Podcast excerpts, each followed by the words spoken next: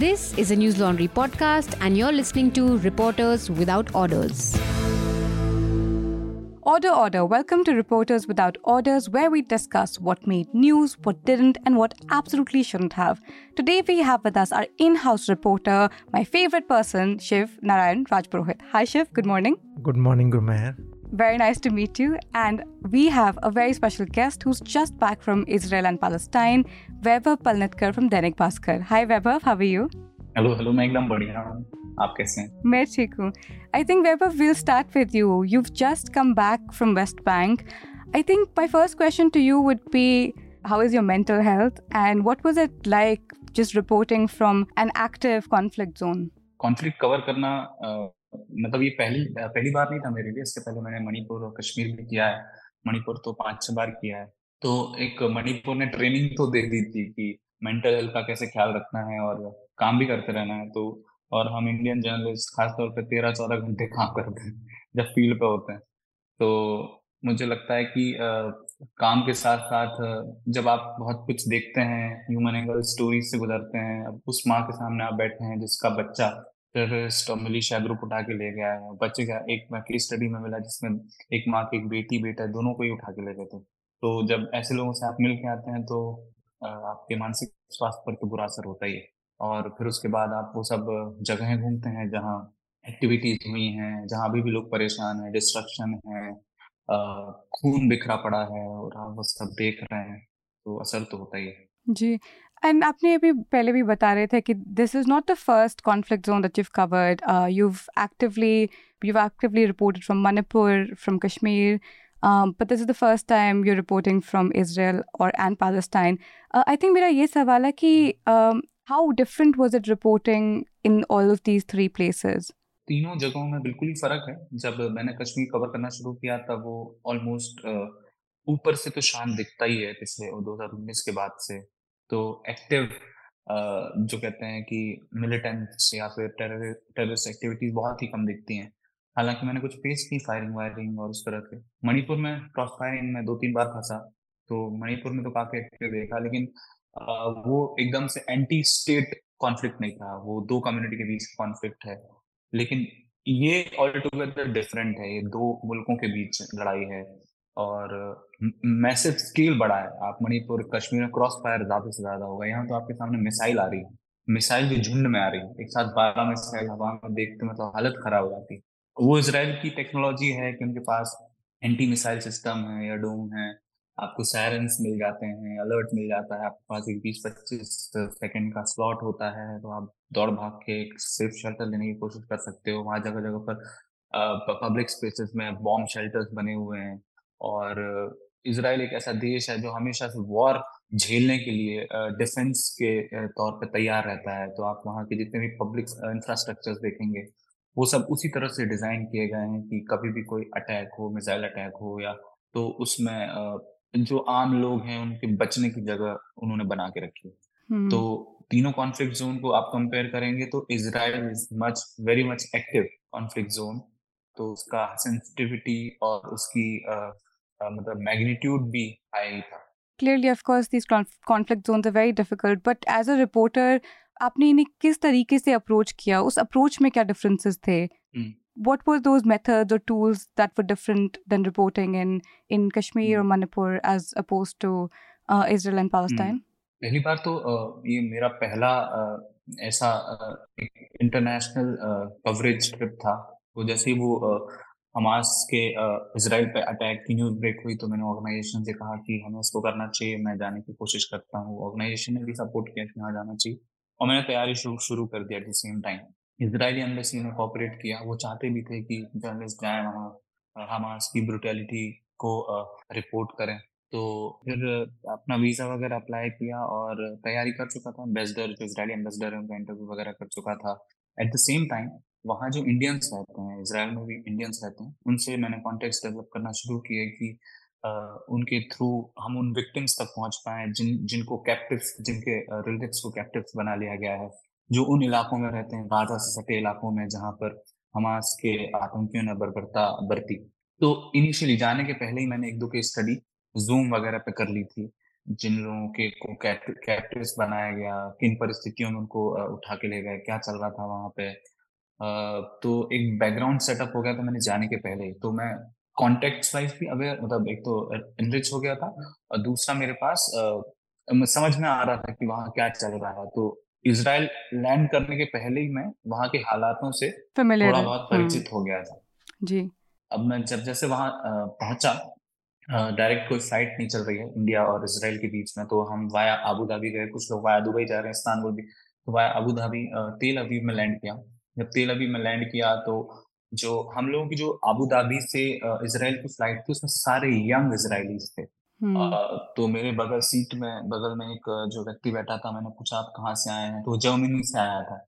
He was Jewish और हमने कहा कि अब वो वहाँ आईटी कंपनी में काम करता था तो कहता है कि अब हमारा देश युद्ध में है तो हम अपने देश के देश को कंट्रीब्यूट करने जा रहे हैं। मैं यहाँ से सीधे लैंड करूँगा और फ्रंट लाइन पर जाऊँगा अपनी रेजिमेंट ज्वाइन करूँगा।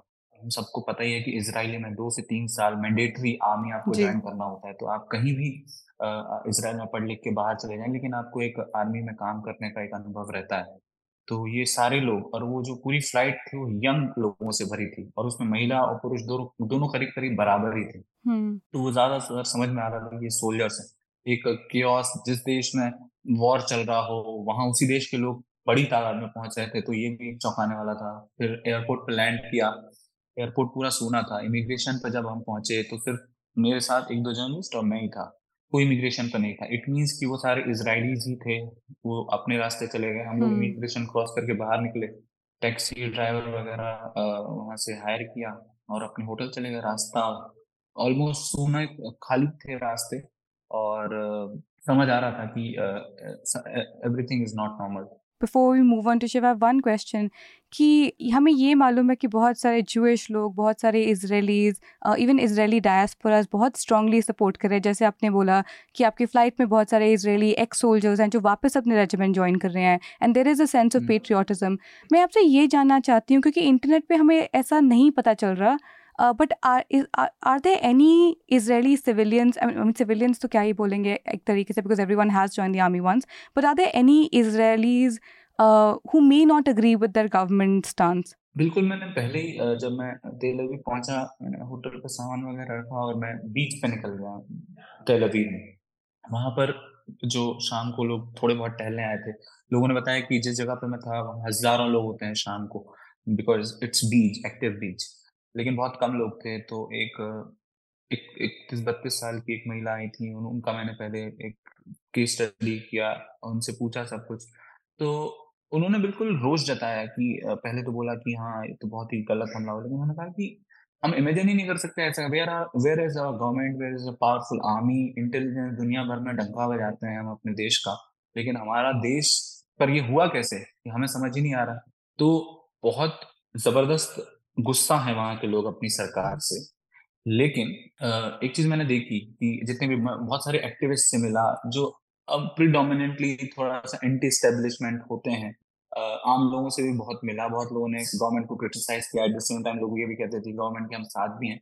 वहाँ के लोगों को बहुत अच्छी समझ है। उनको पता है कि पिछले ग्यारह बारह साल से एक प्रधानमंत्री है, सत्ता में है, वो दक्षिणपंथी है वो मतलब अल्ट्रा नेशनलिस्ट है, जो भी है। लेकिन उनको पता है कि उनका देश वॉर में है और it's a real terrorist attack from Hamas. उनको पता है कि हमारी सरकार कितनी भी खराब हो लेकिन इस वक्त तो यूनाइटेड रहने की ज़रूरत है।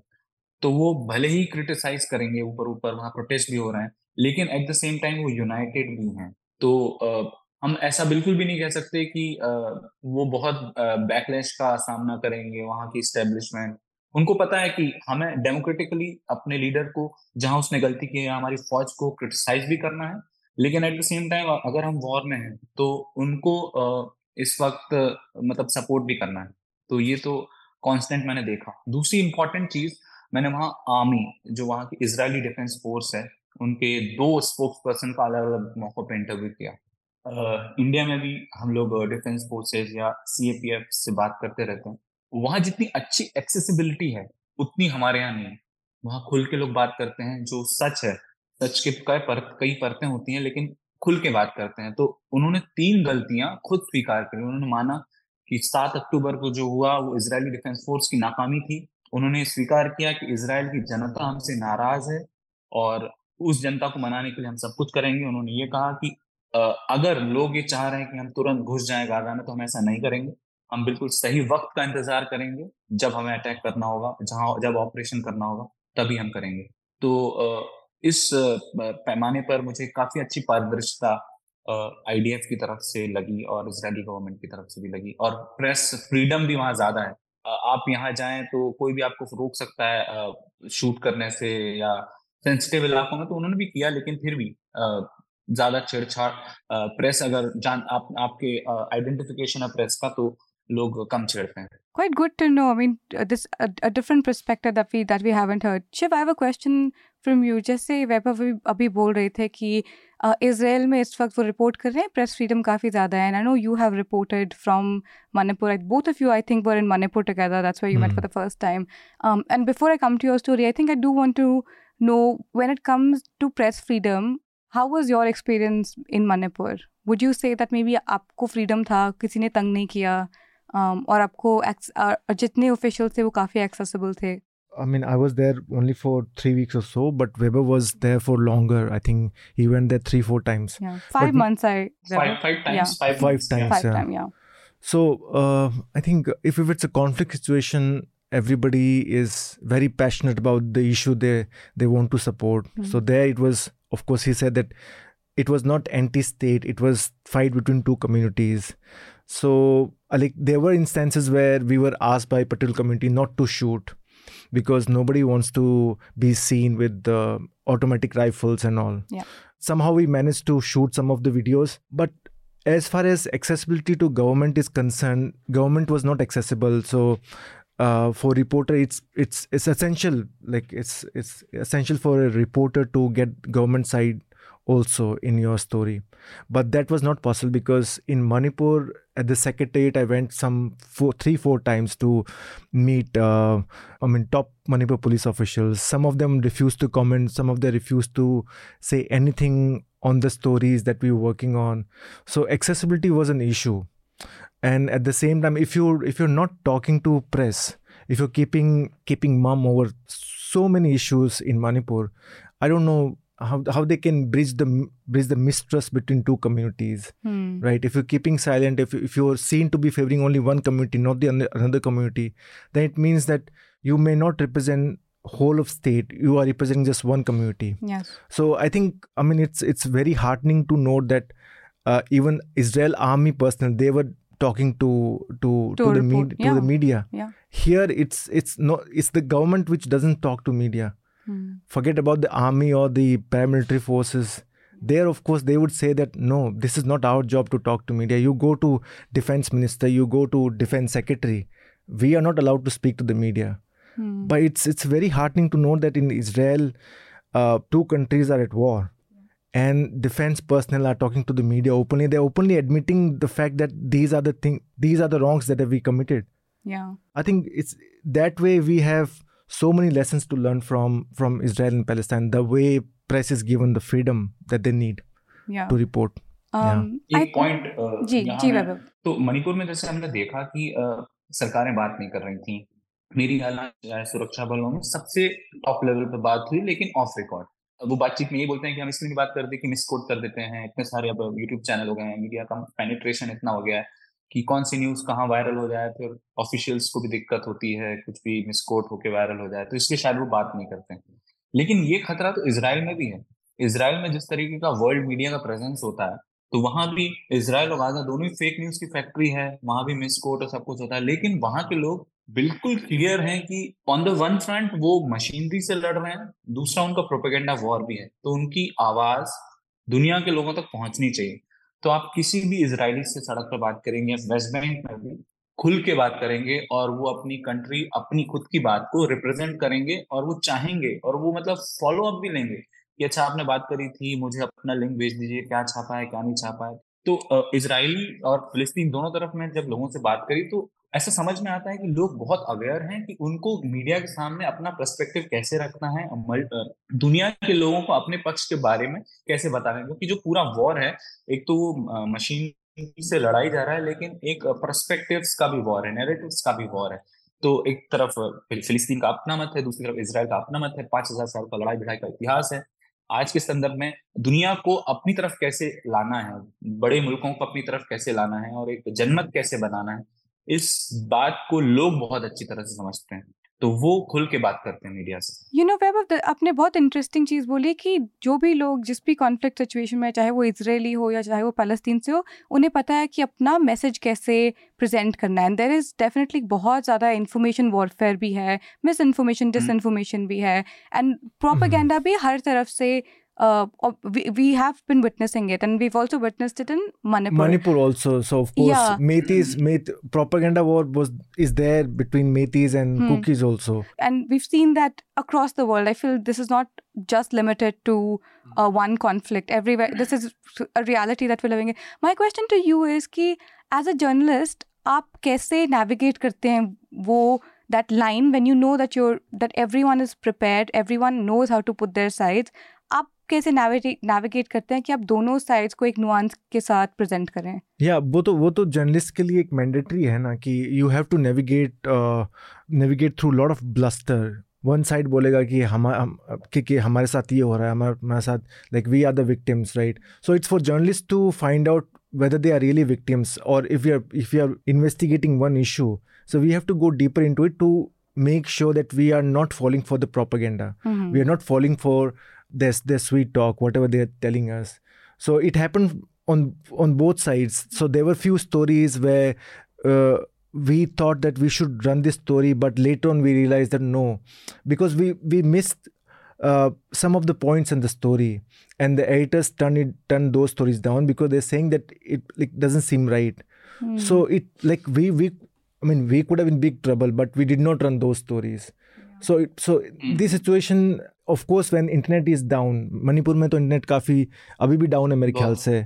और और इसराइल में I think there was no internet connection right was was the internet connection I don't know initially तो कुछ नहीं था कुछ, कुछ नहीं था सो so, जब आपके पास इंटरनेट कनेक्शन नहीं है वेरिफिकेशन आप वेरीफाई नहीं कर पाते आप किसी न्यू टेरिटरी में जाते हैं तो जर्नलिस्ट के लिए बहुत हम्म। मुश्किल होता है उस चीज़ को वेरीफाई करना।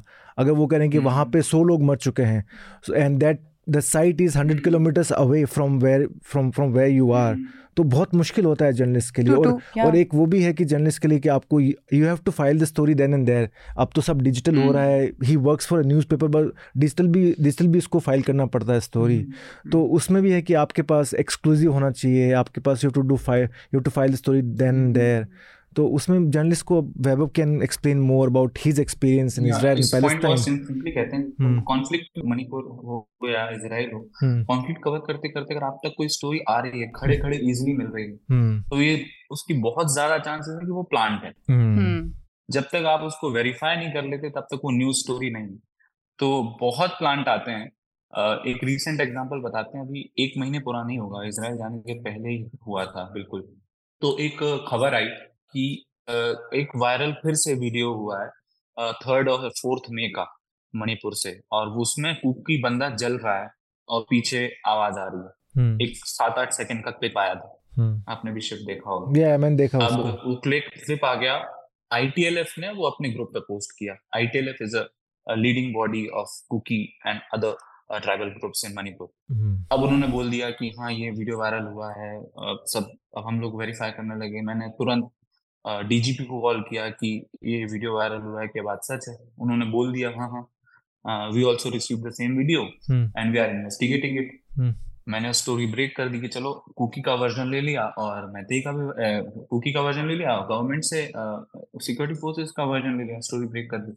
फिर जो आईटीएलएफ ने जो नाम उसमें डाला था फिर उन्होंने कहा, नहीं नहीं, ये आदमी नहीं है, कोई और है, फिर और कोई है। तो मुझे खुद की स्टोरी पे डाउट होने लगा, फिर हम वो और वेरीफाई करने लगे। फिर मैंने उस लैंग्वेज को वेरीफाई कराया जो उस वीडियो के बैकग्राउंड से आ रही थी। तो वो मैथई लैंग्वेज थी। तो चलो ये कंफर्म हो गया कि जो मॉब है वो मैथई है और जो बंदा है वो तो कुकी हो सकता है। फिर क्योंकि इस तरह के और जो वायरल वीडियो थे वो म्यांमार से भी आ रहे थे। तो एक डाउट था, लेकिन वो दूसरे दिन सुबह तक कंफर्म हो गया। जो सिक्योरिटी एडवाइजर है वहाँ पे सेंट्रल के अपॉइंट उन्होंने उस न्यूज़ को कंफर्म किया। लेकिन तो वो न्यूज़ अगर गलत हो जाती तो मेरे लिए मतलब बहुत परेशानी हो सकती थी और कॉन्फ्लिक्ट में फेक न्यूज़ अगर हो जाए तो मतलब डिस्टर्ब हो जाती। हम्म। हाँ। आपने वैभव थोड़ा ये बताया कि आपने इसराइल में रिपोर्टिंग की वो कैसा था? बट आप वेस्ट हम्म। बैंक भी गए and I think you are one of the few journalists who did that travel to Palestine territories as well मैं आपसे ये जानना चाहती हूँ कि was there a major difference in the regular lives of uh, Palestinian citizens and Israeli citizens? And what were what Hmm. were those differences? देखिए मैंने दोनों जगह पे वक्त बिताया पैलेस्टाइन में थोड़ा कम बिताया क्योंकि वहाँ जाना भी खतरनाक है और लगातार रहना भी मुश्किल है तो इसराइल में जब आप आम दिनों में रहेंगे तो जैसे हमारे यहाँ भी आम ज़िंदगी चल रही है ऑलमोस्ट वही है कि लोग पब में जा रहे हैं कॉफ़ी हाउस पे बैठे हैं थोड़ा बहुत अब काम पे भी जा रहे हैं। इनिशियली दो तीन दिन तो बहुत सदमा था, लेकिन उसके बाद थोड़ी चीज़ें नॉर्मल हो गई, बीच पे भी भीड़ बढ़ने लगी। सब कुछ नॉर्मल है, बस जब कभी भी सायरन बजता है तो क्योस होता है। लोग भागते हैं बॉम्ब शेल्टर्स की तरफ़ भागते हैं। तो हालात ये हैं मैं सेंट्रल इसराइल की बात कर रहा हूँ। साउथ जो एशकेलॉन अशदोद सेड्रॉन ये जो तीन चार शहर हैं गाजा से लगते हैं, वो शहर ऑलमोस्ट खाली हो चुके हैं। वहाँ की पूरी पॉपुलेशन पलायन करके केंद्रीय इसराइल की तरफ़ आ गई है। सरकार ने उनको व्यवस्था की है होटलों में रुकने की। वहाँ की सरकार काफ़ी पावरफुल है और उन्होंने सारे पलायन करके आए, लोगों के लिए इंतज़ाम किया है।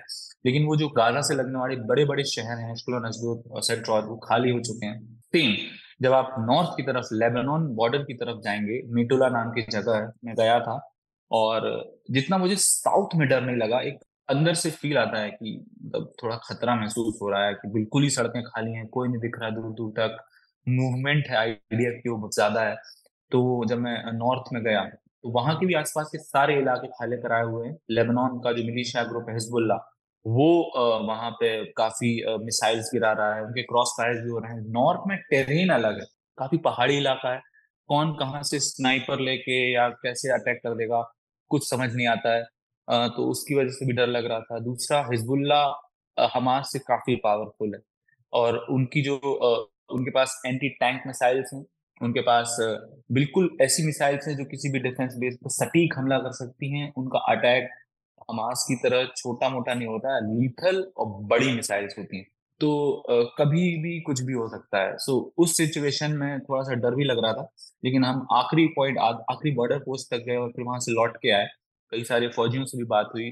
वहाँ पे जो ऑन ग्राउंड आईडीएफ के सोल्जर होते हैं, वो तो ऑफ़ कोर्स ऑन रिकॉर्ड बात नहीं करते लेकिन उन्होंने बताया कि नॉर्थ का जो बंदोबस्त है इजराइल डिफेंस फोर्स का, वो ज़्यादा पावरफुल है एज कंपेयर टू साउथ क्योंकि जो ज़्यादा बड़ा थ्रेट है इसराइल के पास, वो नॉर्थ से है।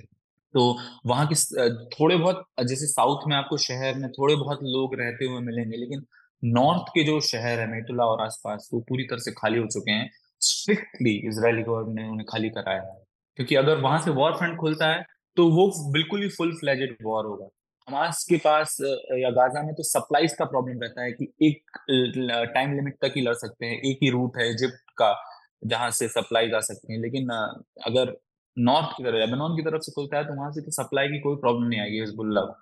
तो ये हम ये इसराइल बहुत अच्छे से जानता है कि अगर यहाँ से हिजबुल्ला ज्वाइन करता है फाइट तो फिर उनके लिए बहुत मुश्किल होगी और फिर हिजबुल्ला के साथ फिर और लोग ज्वाइन ज्वाइन करेंगे जी और मैं ये भी जानना चाहती हूँ वेस्ट बैंक में क्योंकि हमने गाजा से तो काफ़ी न्यूज़ वैसे हम देख भी रहे हैं but you been in West Bank what were people open to share um, their stories Hmm. and about their circumstances to you? Hmm. And I think I also want to know what were your me- emotional and both professional reactions to what you have seen.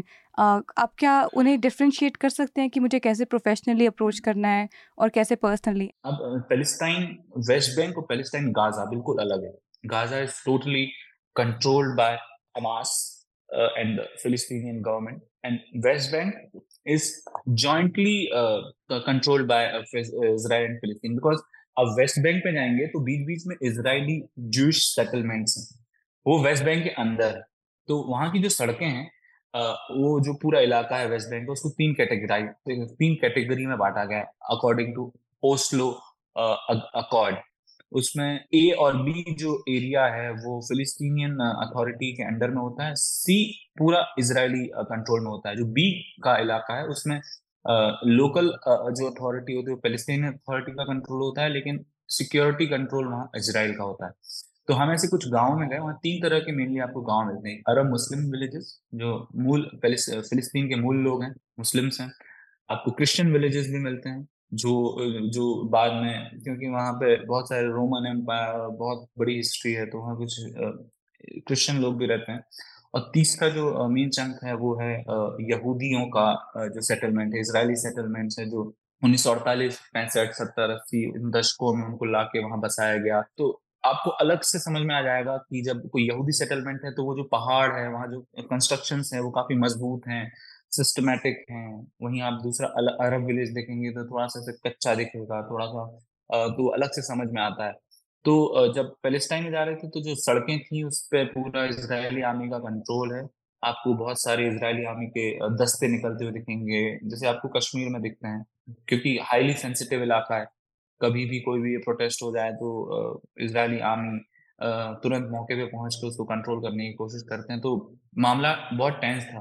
आपको Israel से जब Palestine की तरफ़ घुसते हैं तो check point से होके जाना होता है। वो चेक पॉइंट्स पे सख्ती काफ़ी ज़्यादा बढ़ा दी गई है। आम दिनों में वहाँ से यहाँ लोग आते हैं, यहाँ से वहाँ लोग जाते हैं, क्योंकि कहने को वो दो अलग देश हैं या कॉन्फ्लिक्ट है, लेकिन अब चूँकि यहाँ, कुछ वहाँ के लोग यहाँ रहते हैं, यहाँ के लोग वहाँ रहते हैं तो आना जाना तो लोगों का होता ही है। तो पहले चेक पॉइंट्स में वॉर सिचुएशन के पहले रियायत होती थी, लोग आते जाते थे। फिलिस्तीन के लोग हज़ारों लोग रोज़ाना इसराइल में काम करने वर्क परमिट पर आते हैं, सुबह शाम को वापस चले जाते हैं उन्हीं चेक पॉइंट्स के ज़रिए। लेकिन अब किसी को भी फिलिस्तीनियन लोगों को इसराइल में एंट्री नहीं दी जा रही है। इसके अलावा एक शहर से दूसरे शहर जाने के लिए, जैसे मान के चले आप Ramallah which is the capital of Palestine वहाँ से आप किसी बेटलेखेम दूसरे शहर जा रहे हैं फिलिस्तीन के तो बीच में आपको चेक पॉइंट से होकर गुजरना होता है। तो जो inter inter inter internal movement भी है फिलिस्तीन के अंदर का, जो फिलिस्तीन के खुद आम लोग हैं, वो नहीं कर पा रहे हैं, क्योंकि बीच में इसराइली चेक पोस्ट पड़ते हैं, उनको रोका जा रहा है। तो जो लोग एक शहर से दूसरे शहर काम करने जाते थे फिलिस्तीन के अंदर, वो मूव नहीं कर पा रहे हैं। वहाँ की अपनी सरकार से भी लोग नाराज़ हैं कि जब इसराइल इतना बड़ा वॉर फ्रंट खोले हुए है और गाजा पे लगातार हमला कर रहा है तो सरकार क्या कर रही है? सरकार वहाँ की कोई कुछ नहीं कर जो फिलिस्तीन अथॉरिटी है, वो कुछ क्यों नहीं कर रही है? उसके अलावा जब हम अरब कुछ मुस्लिम गाँव में गए ज़्यादातर लोगों ने कैमरे पर बात करने से मना कर दिया। लोगों को डर रहता है कि हम बात करेंगे वीडियो वायरल होगा फिर इसराइल पुलिस आएगी उठा के ले जाएगी और एक खौफ का माहौल तो रहता ही है कॉन्फ्लिक्ट में। जब आप मतलब एक कमज़ोर पक्ष की तरफ़ हूँ तो लोग बात करने से डर रहे थे तो ये महसूस हुआ कि वहाँ के जो फिलिस्तीनी लोग हैं उनको लगता है कि इस वॉर के बाद दिक्कत है। लेकिन एट द सेम टाइम जब मैं उन मुस्लिम विलेज में था, मैंने पूछा कि अच्छा हमास ने इतना बड़ा अटैक किया, आम लोगों को इसराइल को उठा के ले गए, उन पर कहर ढाया, दो, ढाई सौ लोग अभी भी कैप्टिव्स रखे हुए हैं, उनके ऊपर आपका क्या कहना है? तो हमास पे तो वो लोग चुप हो जाते हैं और ऐसा समझ में आता है कि एक मॉरल सपोर्ट है हमास को। और मॉरल सपोर्ट सिर्फ़ इमोशन से नहीं है जितनी भी स्टूडेंट यूनिवर्सिटीज हैं वह हमास जीत के आता है इट्स वेल नोन फैक्ट तो Hamas is not purely terrorist organization only उनके पास लोगों का सपोर्ट है Hmm. No, of course, that makes a lot of sense. एक मेरा एक, same. एक, oh, yeah, go first. So एक मेरा क्वेश्चन है कि जब आप जब मुस्लिम से मिले वहाँ पे या पैलेस्टाइन में जब आप गए तो वहाँ पे आपने देखा होगा कितनी बड़ी ह्यूमन ट्रेजिडी है ये क्योंकि इसराइल ने rockets after rockets that destroyed lot of structures in Palestine तो ये आपने देखा कि हम्म। कितना बड़ा ह्यूमन ट्रेजिडी है बिकॉज़ सारी सप्लाई लाइन सब बंद कर दी है इसराइल ने लोग वहाँ पे कैसे रह रहे हैं फ़र्स्ट ऑफ़ कोर्स ये स्टार्ट हम्म। तो हमास के अटैक से हुआ है लेकिन उसके बाद जो हम्म। जिस इम्प्यूनिटी के साथ इसराइल ने उनके घरों को तबाह किया है आप बताएँ कि आपने क्या देखा वहाँ पे और लोग किस हालत में हैं वहाँ पे हम लोग जितनी मतलब तबाही की तस्वीरें देख रहे हैं मौत की खबरें सुन रहे हैं वो ज़्यादातर गाजा पट्टी से आ रही है हम्म। जो कि पश्चिमी इलाके में है हम्म। और गाजा में एंट्री पॉसिबल नहीं है किसी भी जर्नलिस्ट के लिए इस पर क्योंकि हम्म। एक ही रूट खुला है रफा बॉर्डर जिसको कहते हैं वह इजिप्ट जाता है इसराइली आर्मी ने गाजा को जितने भी चेक पोस्ट है वहाँ टेक ओवर कर लिया है और कुछ तीन चार किलोमीटर पहले से वो वॉर फ्रंट उसको सेंसिटिव इलाका घोषित करके किसी को जाने नहीं दे रहे हैं तो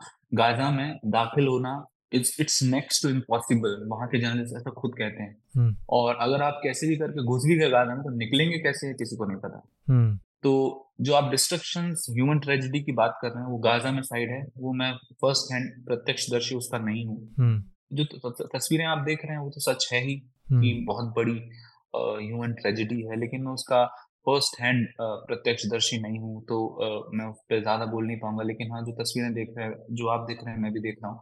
वेस्ट बैंक में जो फिलिस्तीन में गया वहाँ पे डिस्ट्रक्शन वगैरह कुछ नहीं ह्यूमन लाइफ लाइफ का भी बड़ा लॉस नहीं है। हम्म। हाँ वहाँ कुछ लोगों को जो फिलिस्तीन के समर्थन में उग्र लोग उनको गिरफ्तारियाँ हुई हैं ऐसी खबरें हैं। और लोगों के बीच डर तो है ही क्योंकि वो उसी कॉज को सपोर्ट करते हैं जिसको गाजा के लोग करते हैं फलिस्तीनियन कॉज हम्म। और खौफ का माहौल है। गाजा पर हमला हो रहा है तो फिलिस्तीन वेस्ट बैंक के लोगों को भी लगता है कि ये अटैक उन पर भी है। तो वो भी उसी तरीके से उसके खिलाफ आवाज़ उठाते हैं, वो भी प्रदर्शन करने आते हैं। शुक्रवार को ये प्रदर्शन ज़्यादा तेज हो जाते हैं, क्योंकि नमाज़ अदा करने के बाद लोग जब मौत से बाहर आते हैं तो प्रो पैलेस्टीनियन बहुत ज़्यादा प्रोटेस्ट होता है। और हमने देखे कि बहुत ज़्यादा प्रोटेस्ट वहाँ हो भी रहते हैं जेरूशलम में फ्राइडे प्रेयर्स के दिन था। जेरूशलम भी विवादित जगह है।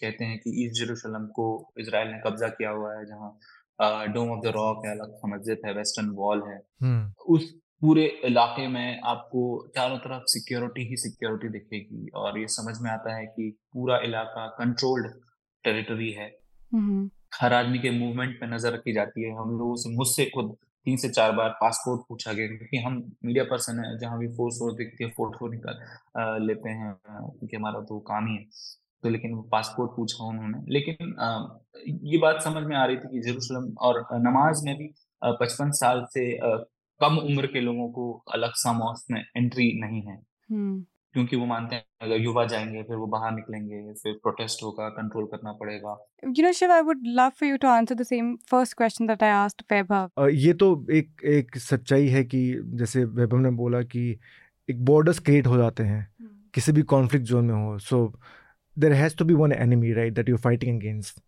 regardless of what your position is but इसी के साथ साथ एक जियोग्राफिकल बॉर्डर्स तो हमने देखा ही है कि मणिपुर में कि वैली एरिया और हिल एरिया में कैसे लोग एक, जैसे अगर मेती है तो मेती हिली एरियाज़ में नहीं जा सकते और अगर कुकी या जो कम्युनिटी से ट्राइबल्स हैं तो वो वैली एरियाज़ में नहीं जा नहीं जा सकते। तो एक बॉर्डर क्रिएट हो चुका है। इसी के साथ साथ एक मानसिक रूप से भी एक बॉर्डर क्रिएट हो जाता है। आपके फ्रेंड्स हैं, आपके अगर मान लीजिए कि आपका क्रॉस एथनीसिटी में मैरिज हुआ है तो उसमें है कि आपकी वाइफ मेती है और और हस्बैंड कुकी है तो दे कान लिव टुगेदर तो ये भी है कि आपको ये भी देखना पड़ता है कि ये बहुत बड़ा ट्रेजिडी है लोगों के लिए। और आप उससे कैसे डील करते हैं? आप of course you can just you feel helpless at the time कि I wish government would have been more proactive I wish government would have done this that वो लोगों के मन में भी रहता है कि अगर गवर्नमेंट थोड़ा प्रोएक्टिव तो प्रोएक्टिव होती तो ये कदम उठा उठाए जा सकते। तो I would not have last this long और इसी के साथ साथ जैसे कोई ह्यूमन इंटरेस्ट स्टोरीज आप करते हैं when you meet the the the family of the victim वो बताते हैं कि we have lost the sole breadwinner of family तो फिर mm-hmm. उनके बच्चों को देखते हैं आपकी उनके there are four five kids or three kids or two kids ab unka dhyan kaun rakhega of course. You also try to put them in the ash because you can't you can't feel their their trauma because you have never been in that that situation. But at least you try to empathize with them as much as possible. At the mm-hmm. same time of course you also have responsibility to be accurate to be factual uh, कि आप emotion के साथ बहन आ जाएँ और आपको मतलब बहुत मुश्किल है जर्नलिस्ट के लिए इस प्रकार के इस प्रकार के सिचुएशन में काम करना। But then we try to be as much objective as possible इसमें मैं एक पॉइंट ऐड करता हूँ आपने जो प्रोफेशनल पर्सनल वाला कहा दो एग्जांपल से समझा। जब हम चूरा चांदपुर जाते हैं which is predominantly Kuki area तो वहाँ भी हम लोग अब काम करते करते थोड़े बहुत दोस्त सोर्स बन जाते हैं। तो अगर उनके सामने हम कहें कि आ, मैं चूरा चांदपुर आ रहा हूँ ग्यारह बजे तक तो वो थोड़ा नाराज़ हो जाएँगे। और उनसे आप कह दो कि मैं लंका आ रहा हूँ ग्यारह बजे खुश हो जाएँगे आपकी मदद भी ज़्यादा कर देंगे। तो yeah. उनका मानना है कि आ, इस सिटी का नाम लंका होना चाहिए। आ, वो सीसीपुर चूरा चांदपुर एक्सेप्ट नहीं करते हैं।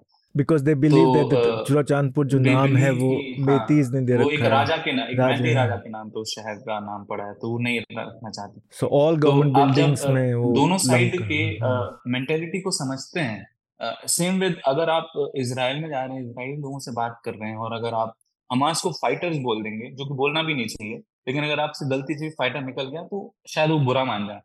क्योंकि इतना बड़ा ब्रूटल अटैक अगर इसराइलीज पे हुआ है और आप उनको फाइटर्स बोलेंगे तो उनको अच्छी नहीं लगेगी बात। हम्म। तो जब आप दोनों तरफ़ जाते हैं तो दोनों तरफ़ की सेंसिटिविटी को उसी तरह से समझ के उन्हीं की तरह से डील करना है क्योंकि आप एक दूसरे मुल्क से आके कॉन्फ्लिक्ट में ही है। And I just want to know कि वहाँ पर विद इन कम्युनिटीज टेंशन है do did you see them boiling a lot more what were those tensions like? Is there a lot of fear amongst uh, Arabs there, uh, Palestinians, as opposed to Jews? And I think another question would be because this is, I feel, एक एक तरीके से of course religion का भी ये एक conflict है based on religion, but ये conflict is also racial conflict, mm. right? It is the brown Arab people versus the white Europeans.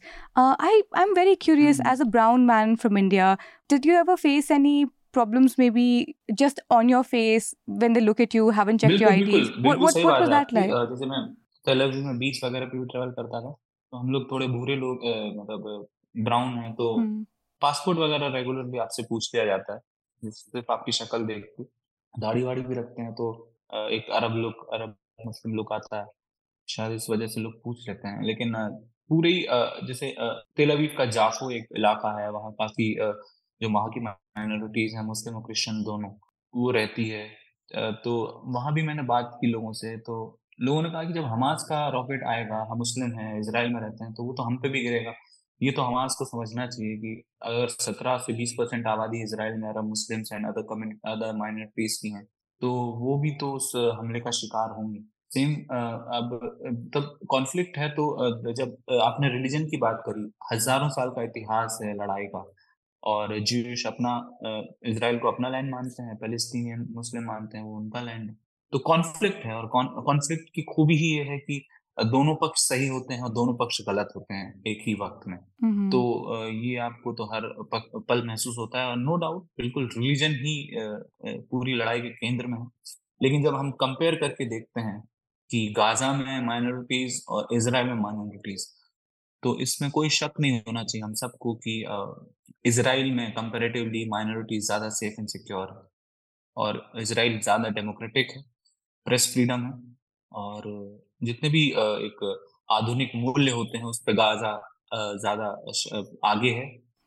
Military उनकी उसकी बहुत पावरफुल है टेक्नोलॉजी पावरफुल है। एट द सेम टाइम ये भी फैक्ट है कि सीमा के दूसरी तरफ़ गाजा में सबसे बड़ा ह्यूमन लॉस हो रहा है Hmm.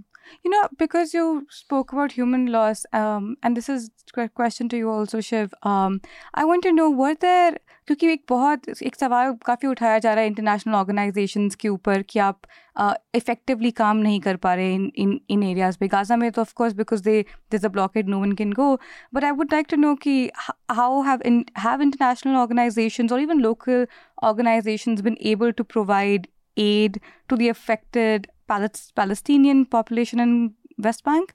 And I think also another question I would have is कि क्या वो effective भी है या नहीं? सारे मुल्क यूनाइटेड नेशन हो, यहाँ तक कि भारत हो अमेरिका हो, सबने वहाँ गाजा में राहत सामग्री पहुंचाई है, भारत ने भी पहुंचाई है। तो ये बात सच है कि जब कोई किसी कॉन्फ्लिक्ट में बड़ा विक्टिम हो तो उसको तो सपोर्ट करेंगे मुल्क। लेकिन वो सपोर्ट इफ़ेक्टिव नहीं होता है। बात अभी होना चाहिए सीज फायर की, कि ये कहाँ जाके रुकेगा। और इसराइल को अभी भी बिल्कुल भी नहीं लगता है कि जो मास ने टेररिस्ट एक्टिविटी को सात अक्टूबर को अंजाम दिया, इसराइली लोगों को लगता है कि अभी कुछ भी नहीं हुआ, अभी असली बदलाव बाकी है। कॉमन इसराइली है। मेरे ड्राइवर जो हाइम थे हाइम थे उनका नाम वो वो भी आर्मी सर्व किया है। वो कहा है कि श्योरली गाजा में इसराइली आर्मी एंटर करेगी और बड़ा बदला लेगी। तो एक बदले की भावना इसराइल के लोगों के अंदर तो है ही। क्वाइट अनफॉर्चुनेट तो मेरे जो ड्राइवर है उन्होंने एक और इंटरेस्टिंग बात कही। आपको ये बात सुन के लग सकता है कि वो श्योर है कि गाजा में घुस के बड़ा ऑपरेशन इसराइली आर्मी करेगी। आप ये इमेजिन इमेजिन कर सकती हैं कि ये बहुत मतलब अल्ट्रा नेशनल साउंड कर रहा है ये कर रहा है वो कर रहा है।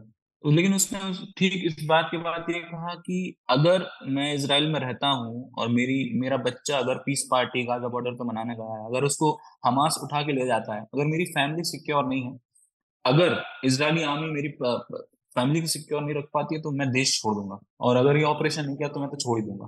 तो सेंस ऑफ़ सिक्योरिटी की वजह से भी ये है। ये ये गुस्सा नाराज़ किया and I think same question to you uh, Shiv, uh, would be how international forums, have multilateral there been an- international forums, local Indian organizations, have their aid been able to reach the groups? this question has been answered by Weber because Weber is, is, is he is a better position to answer this question. But I I, I wanted to uh, talk about India's position in this conflict. In I mean, it's it's ironical that India has abstained during uh, during the voting. I think UNGA voting, right? Ji. If I'm correct. Hmm. uh, United Nations voting. I, I think it's Hmm. such such a big conflict. I think India should have been been there and decide their position, its position, right? Hmm. I mean, a lot of people have also criticized. And if you also look at the propaganda war, it seems like there was this. I think some journalist shared yesterday one cartoon where where in show the cartoon shows that India is the propaganda war, Hmm. uh, propaganda propaganda station from where uh, there is is misinformation, disinformation is being spread from Yeah. India, and I was looking at uh, uh, some of some of the coverage of uh, coverage by Haaretz. Haaretz, I think, is one of the Is the most Israeli left leaning publication? uh, yeah. publication. So that they themselves criticize uh, uh, Bibi Netanyahu, right? And here in India, I think there are more Netanyahu Netanyahu followers in India than there are in Israel, if I'm correct. Yeah. आप social media पे देखेंगे तो Netanyahu whatever he tweets most of the comments are from Indians most of the comments are Hindi simple बात ये है कि जिसको कुछ भी नहीं पता इस कॉन्फ्लिक्ट का वो भी इस कॉन्फ्लिक्ट में शामिल होना चाहता है उसकी वजह ये है कि जो दो कॉन्फ्लिक्ट है उसमें एक एनिमी कॉमन है इसराइल और इंडिया के बीच, अगर हम रिलीजन के एंगल से देखें तो वहाँ भी Israel is predominantly Muslim countries के खिलाफ लड़ रहा है और इंडिया के ऊपर भी जितने भी टेररिस्ट अटैक हुए हैं, चाहे पाकिस्तान से हुए हैं या दूसरे मुल्कों से, वो मूलतः एक मुस्लिम राष्ट्र ही रहे हैं। और जो ऑर्गेनाइजेशन भी हैं, जो टेररिस्ट ऑर्गेनाइजेशन है, वो भी इस्लाम का ही झंडा लेकर आगे बढ़ते हैं। तो सेंस ऑफ़ विक्टिमहुड दोनों मुल्कों में एक जैसा है शायद इस वजह से। ये होता है लेकिन इसराइल के लोग थोड़ा दिमाग से खेलते हैं हमारे यहाँ थोड़ा इमोशन ज़्यादा और वो जो यूनाइटेड नेशंस का जो रेजोल्यूशन था इट वाज ओनली अबाउट कि आपको ह्यूमैनिटेरियन एड प्रोवाइड करवाना in this conflict and in such resolution if India abstains and we are we call uh, biggest mother of democracy. mother of democracy नहीं उसका बहुत ही practical geopolitics मतलब हम emotional हो जाते हैं होना हाँ। भी चाहिए Hmm. लेकिन बहुत ही क्लियर कट द प्रैक्टिकल है कि इसराइल इंडिया का डिफेंस में सबसे बड़ा पार्टनर है। हम जितनी टेक्नोलॉजी एक्वायर डिफेंस में करना चाहते हैं वो इसराइल हमें सब कुछ दे सकता है But- दे रहा है। हाँ। हमारा नेशनल इंटरेस्ट है लेकिन एट द सेम टाइम जब हम डेमोक्रेसी और ह्यूमन राइट्स और ये सब की बात कर रहे हैं विक्टिमहुड की बात करते हैं हाँ तो हमें भी विक्टिम्स के साथ खड़ा होना चाहिए इसलिए भारत सरकार ने भी वहाँ शायद राहत सामग्री वगैरह पहुंचाई है Ji. हाँ Uh, we know Shiv, that. you were making a point. I interrupted. Oh wait, uh, Shiv, were you? Do you have more to say? No, he he just said like, of course. I mean, if when it's it, it comes to geostrategy, uh, India has to look at its own interests also, and it's not only that that we have to play. I mean, we have to go by emotion because maybe majority of Indians or most Indians would align with Israel at the moment because because of because of the common and perceived to be common enemy because of I mean the way politics is done in India uh, that could be the reason. But at the same time, it's it won't be the first time where uh, India will side with Palestinian Authority because it's Atal Bihari Vajpayee was also wanted that uh, Palestine should be given their right so that uh, I mean similar lines, right? But I don't think so that uh, if government uh, if India had voted in favor of the resolution, it would not have it would not have been unprecedented for India. एक important point मैंने एक interview किया था वो Hamas के leader का interview वो Indian media में पहला इंटरव्यू था उसके बाद भी शायद किसी ने हमास के लीडर का इंटरव्यू नहीं किया है या कर नहीं पाया है तो वो इंटरव्यू भी मेरी पूरी कवरेज का एक इम्पोर्टेंट पॉइंट था और उसमें मैंने जितने भी ज़रूरी सवाल पूछे जाने चाहिए थे हमास ऑर्गेनाइजेशन से, वो पूछे।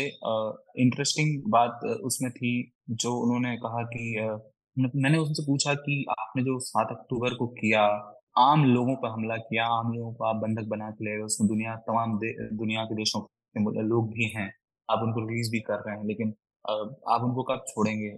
और क्या आपने गलत नहीं किया? तो उन्होंने कहा, आप गलत, उन्होंने जवाब दिया।